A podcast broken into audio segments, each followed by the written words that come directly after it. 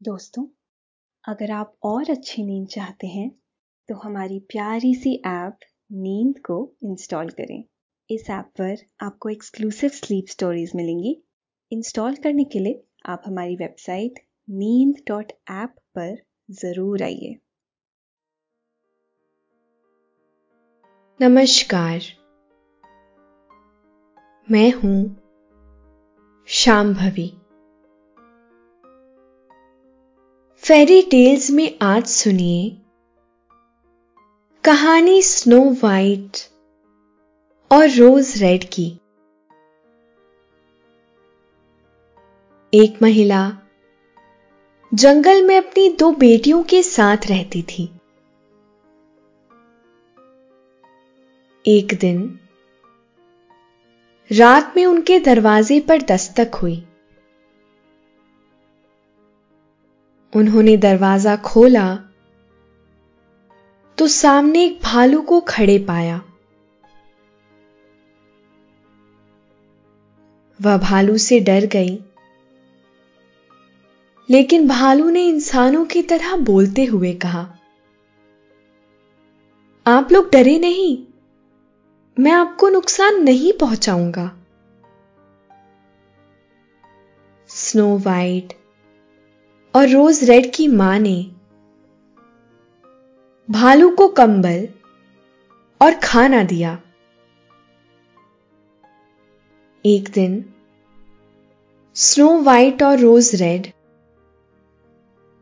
जंगल में फल तलाश कर रही थी। तभी उन्होंने किसी के चिल्लाने की आवाज़ सुनी। वह आवाज़ की तरफ़ गई। तो उन्होंने देखा कि एक छोटे कद के आदमी की लंबी सी दाढ़ी एक पेड़ से दब गई थी। वह उसे निकाल नहीं पा रहा था। उसने दोनों को मदद के लिए पुकारा था।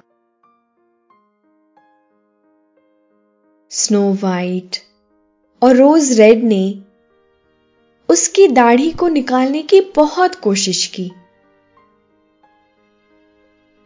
लेकिन लाख कोशिश के बावजूद वह कामयाब नहीं हुई। क्या होता है? इसके बाद इस दिलचस्प कहानी में यह मैं आज आपको सुनाऊँगी। लेकिन पहले आप अपने आसपास की सारी लाइट्स ऑफ़ कर लीजिए। आराम से लेट जाइए। अपनी आँखें धीरे धीरे बंद कर लीजिए। अब थोड़ा सा अपने शरीर को आराम दीजिए। थोड़ा और आराम दीजिए। अपने शरीर को बिल्कुल ढीला छोड़ दीजिए। कोई टेंशन नहीं, कोई तनाव नहीं। अपने दिमाग में चल रहे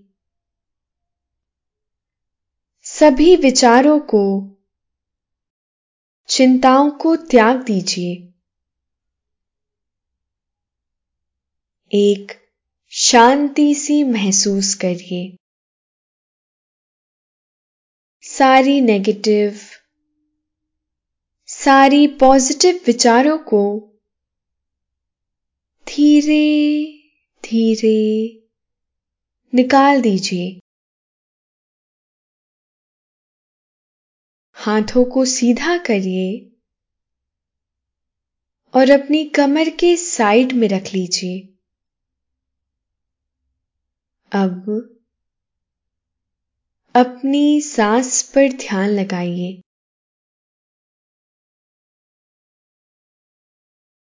इसको धीमे या तेज नहीं करना है। बस ध्यान देना है कि कैसे वो आपके नाक गले में होते हुए फेफड़ों में आ रही है। और आपके फेफड़े फूल रहे हैं। फिर, कैसे वो आपके फेफड़ों से वापस गले और नाक के माध्यम से वापस निकल रही है? और आपके फेफड़े थोड़े सिकुड़ रहे हैं। आपका मन शांत, एकदम शांत होता जा रहा है। आप अच्छा महसूस कर रहे हैं। खुद को काफ़ी हल्का महसूस कर रहे हैं। हर तरफ़ शांति है, सुकून है, खामोशी है। तो चलिए, इस दिलचस्प सी कहानी को लेकर मैं आगे बढ़ती हूँ। बहुत पुरानी बात है। एक गाँव में एक महिला अपनी दोनों बेटियों के साथ रहती थी। उनका नाम स्नो वाइट और रोज रेड था। दोनों ही बहनों के बिहेवियर में जरा फ़र्क था। स्नो वाइट शांत और थोड़ा शर्मीली थी। वहीं रोज रेड जरा शरारती थी। माँ और दोनों बेटियों की ज़िंदगी बहुत खुशी से बीत रही थी। तीनों साथ में रात का खाना खाती और फिर माँ दोनों बेटियों को परियों की कहानियाँ सुनाती। समय बीतता रहा और मौसम बदलते रहे। धीरे धीरे सर्दियाँ आ गई। एक सर्दियों की रात स्नो वाइट और रोज रेड माँ से कहानी सुन रही थी। तभी उनके दरवाजे पर किसी ने दस्तक दी। इस वक्त कौन आ सकता है? वह तीनों ही चौक पड़ी। माँ ने दोनों बेटियों से कहा, घबराओ नहीं, कोई मुसाफिर होगा जो रास्ता भटक गया होगा। माँ की बात सुनकर स्नो वाइट और रोज रेड का डर थोड़ा कम हुआ। स्नो वाइट ने माँ से कहा, रुकिए, मैं देखती हूँ कौन है। स्नो वाइट ने दरवाज़ा खोल दिया। सामने एक बड़ा सा भालू खड़ा था। भालू देखकर तीनों ही डर से गए। तभी भालू ने इंसानों की तरह बोलते हुए कहा, प्लीज़ आप सब डरिए नहीं। मेरी मदद कीजिए। मुझे बहुत ज़ोर की ठंड लग रही है और मैं भूखा भी हूँ। भालू के इस तरह से बात करने और ढांडस बंधाने से माँ और दोनों बेटियाँ शांत हो गईं। माँ ने भालू को अंदर आने के लिए कहा। जब वह अंदर आ गया तो माँ ने भालू से कहा, तुम्हें बहुत सर्दी लग रही है। तुम इधर आग के पास बैठ जाओ। लेकिन जरा दूर बैठना। नहीं तो तुम्हारा कोट जल जाएगा। भालू ने दोनों बहनों से कहा, तुम मेरे कोट पर से बर्फ़ हटा दो, वरना वह आग से पिघल जाएगी और फिर मेरा कोट भीग जाएगा। इससे मुझे सर्दी लगेगी। दोनों बहनों ने अपने हाथों से उसके कोट पर गिरी बर्फ़ को वहाँ से हटा दिया। माँ ने उसके ऊपर एक मोटा सा कंबल डाल दिया और भालू बहुत आराम से पैर फैलाकर बैठ गया। आग की तपिश से उसे बहुत राहत मिली। माँ ने उसे खाने को दिया।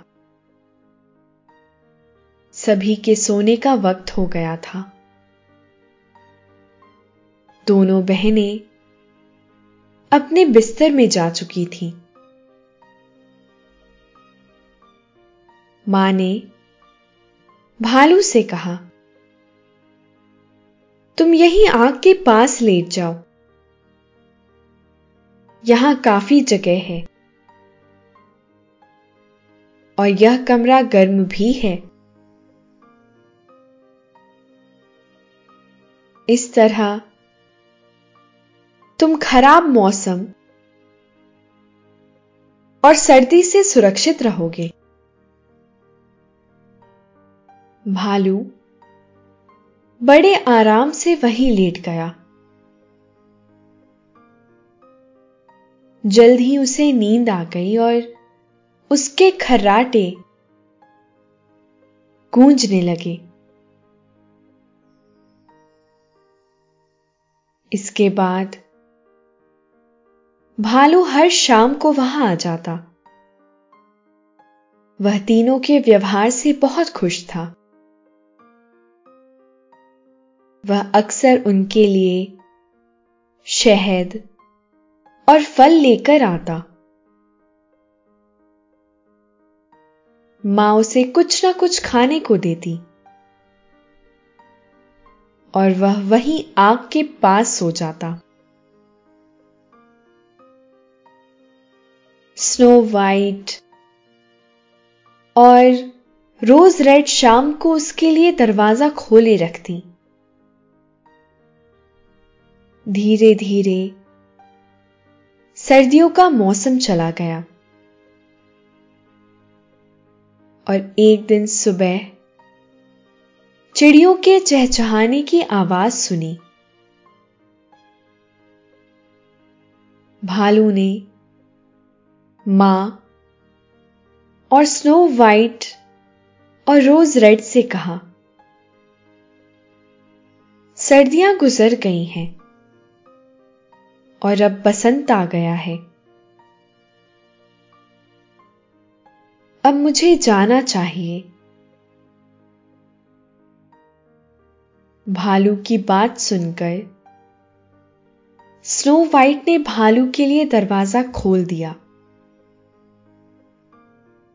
भालू बाहर निकल गया और वह कुछ देर बाद पेड़ों के पीछे ओझल हो गया। कुछ दिनों बाद माँ ने स्नो वाइट और रोज रेड को चूल्हे में जलाने के लिए, लकड़ी लाने के लिए कहा। दोनों जंगल की तरफ़ चल दी। उन्होंने एक सूखे पेड़ को ज़मीन पर गिरे हुए देखा। वह दोनों उसके पास पहुँची। और वहाँ उन्होंने मुरझाए हुए चेहरे वाले एक बौने को देखा। उसके चेहरे पर बर्फ़ सी सफ़ेद, काफ़ी लंबी सी दाढ़ी थी। वह बहुत परेशान था। उसकी दाढ़ी पेड़ की एक दरार में फंस गई थी। वह उसे निकालने के लिए काफ़ी कोशिश कर रहा था। लेकिन वह निकल नहीं रही थी। स्नो वाइट और रोज रेड ने उसे देखकर ठिठक कर रुक गई। बौने ने उन्हें देखा तो कहने लगा, तुम दोनों वहाँ क्या कर रही हो? मेरे पास आओ और मेरी मदद करो। स्नो वाइट ने पूछा लेकिन आपकी दाढ़ी यहाँ कैसे फंस गई?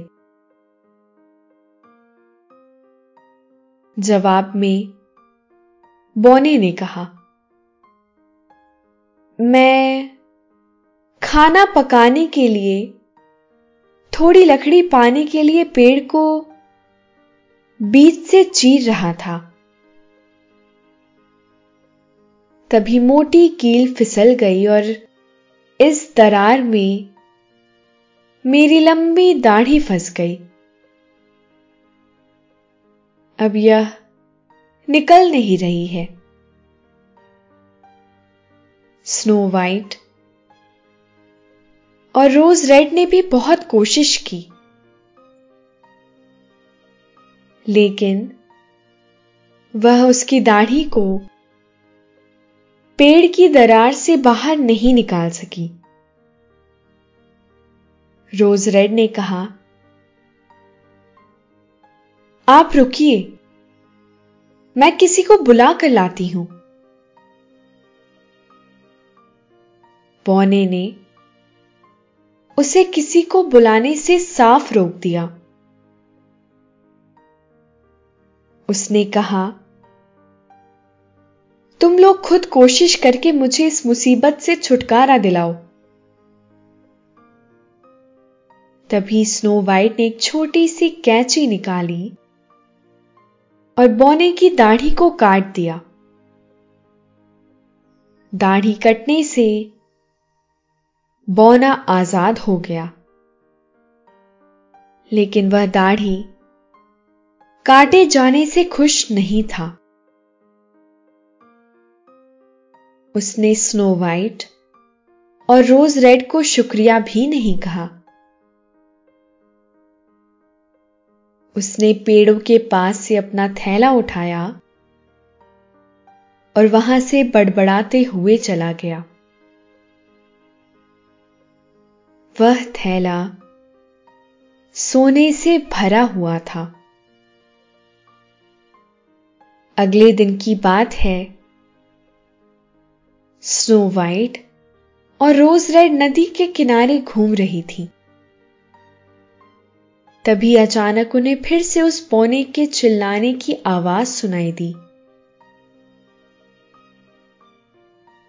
वह आवाज़ सुनकर, जब वहाँ पहुँची तो उन्होंने देखा, इस बार उसकी दाढ़ी एक बड़ी सी मछली ने दांतों से पकड़ रखा था। वह दोनों बहनों से मदद मांगने लगा। उन्होंने मछली के मुँह से उसकी दाढ़ी छुड़ाने की बहुत कोशिश की। लेकिन मछली के मुँह से उसकी दाढ़ी नहीं निकली। स्नो वाइट ने कैची निकाली और उसकी दाढ़ी को काट दिया। अब वह छोटा आदमी आज़ाद था। लेकिन इस बार भी उसने उन्हें धन्यवाद नहीं कहा। और वहाँ से बड़बड़ाता हुआ चला गया। स्नो वाइट और रोज रेड उसे जाते हुए देखती रही। कुछ दिनों बाद माँ ने स्नो वाइट और रोज रेड को सुई, धागा, लैस और रिबन लाने के लिए शहर भेजा। वह सड़क के किनारे किनारे चली जा रही थी। उन्होंने आसमान में एक बड़े पंछी को उड़ते हुए देखा। उस बड़े से पंछी ने एक चट्टान के पीछे हवा में कोता लगाया। स्नो वाइट और रोज रेड ने चिल्लाने की आवाज़ सुनी। वह दोनों भागकर चट्टान के पीछे गई। वहाँ उन्हें वही बौना नज़र आया। वह पंछी उसे ले जाने की कोशिश कर रहा था। दोनों ने बौने को कसकर पकड़ लिया। पंछी बौने को छोड़कर भाग गया। बौने ने किसी तरह से खुद को संभाला। जब उसका डर थोड़ा दूर हुआ तो वह शुक्रिया कहने के बजाय शिकायत करने लगा। क्या तुम लोग मुझे जरा ठीक से नहीं खींच सकती थी? तुम्हारे इस तरह से खींचने से मेरा कोट खराब हो गया। वह फट भी सकता था। इसके बाद वह बड़बड़ाता हुआ वहाँ से चला गया। तभी स्नो व्हाइट और रोज रेड की नज़र सामने पत्थर के पास पड़े एक बेहोश युवक पर पड़ी। वो दोनों उसके पास गई और उन्होंने देखा कि उसके सर पर चोट लगी थी। कुछ देर में ही उस युवक को होश आ गया। स्नो वाइट और रोज रेड ने उससे पूछा, तुम कौन हो? और यहाँ क्या कर रहे हो? उस युवक ने कहा, मैं एक राजकुमार हूँ। और मेरा नाम एडम है। मैं अपने भाई जोसेफ को ढूंढ रहा हूँ। मेरा भाई जंगल घूमने निकला था और उसके पास एक बैग था, जिसमें जेवर रखे हुए थे।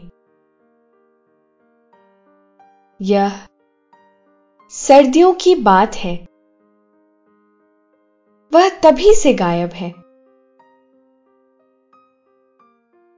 मैं अपने भाई की तलाश में यहाँ आया था और अभी मैंने वैसे ही बैग के साथ एक बौने को देखा। मैं जैसे ही कुछ कर पाता, उसने अपने जादू से मुझे बेहोश कर दिया। राजकुमार की बात सुनकर। स्नो वाइट और रोज रेड ने उसे अपने बारे में बताया और उसकी मदद करने का वादा किया। अभी वह बात कर ही रहे थे कि उन्होंने कुछ आवाज़ सुनी। वो लोग उस आवाज़ की तरफ़ गए। वहाँ उन्होंने भालू और बोने को देखा। दोनों ने उन्हें पहचान लिया।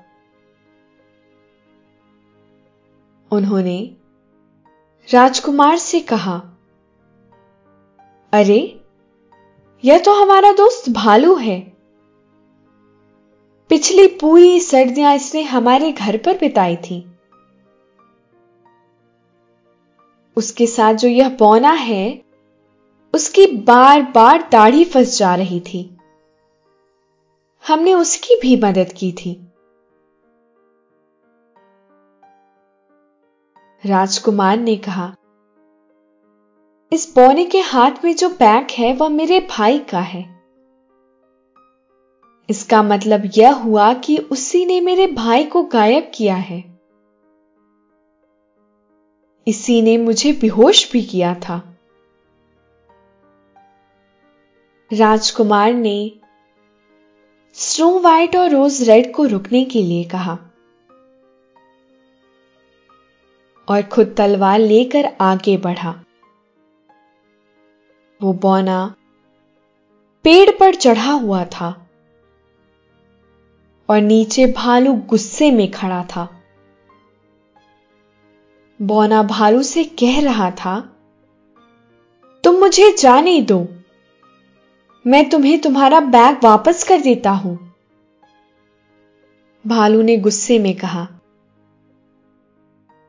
देखो, तुमने जादू से मेरा क्या हाल कर दिया है?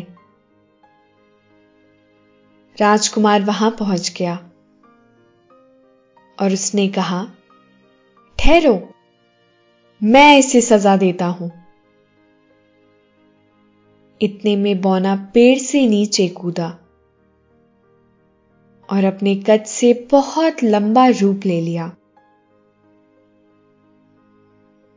उसने राजकुमार के हाथों से तलवार छीनकर फेंक दी। वह राजकुमार को चोट पहुँचाने के लिए आगे बढ़ा। तभी स्नो वाइट ने तलवार उठाकर राजकुमार एडम की तरफ़ फेंक दी। तभी भालू चिल्लाया, उसकी दाढ़ी काटो। उसकी सारी शक्तियाँ उसकी दाढ़ी में ही हैं। यह सुनते ही राजकुमार ने उसकी दाढ़ी की तरफ़ निशाना लगाकर तलवार को फेंका। इससे उसकी दाढ़ी कट गई और वो फिर से छोटा हो गया।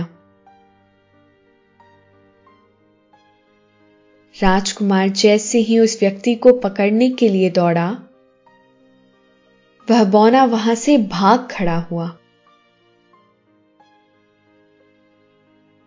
बौने की दाढ़ी कटते ही भालू एक सुंदर राजकुमार में तब्दील हो चुका था। वो राजकुमार, एडम का भाई राजकुमार जोसेफ था। एडम ने अपने भाई को गले लगा लिया। जोसेफ ने सारी बात अपने भाई को बताई। उसने बताया कि बोने ने जादू करके उसके जेवर का बैग चुरा लिया था। उसके बाद उसने बताया कि स्नो वाइट और रोज रेड ने सर्दियों में उसकी काफ़ी मदद की। राजकुमार एडम और जोसेफ ने स्नो वाइट और रोज रेड से महल जाकर शादी कर ली। और वो खुशी खुशी रहने लगे। अभी आपने फेरी टेल्स के तहत यह कहानी सुनी। अब आपके सोने का वक्त हो गया है। नींद।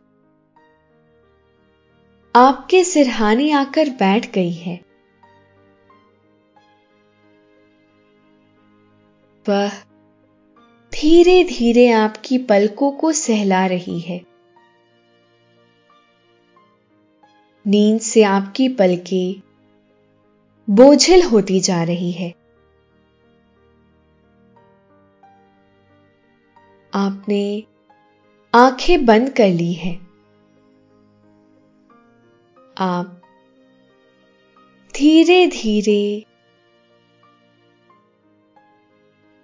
नींद की आगोश में समाते जा रहे हैं। समाते जा रहे हैं। शुभ रात्रि।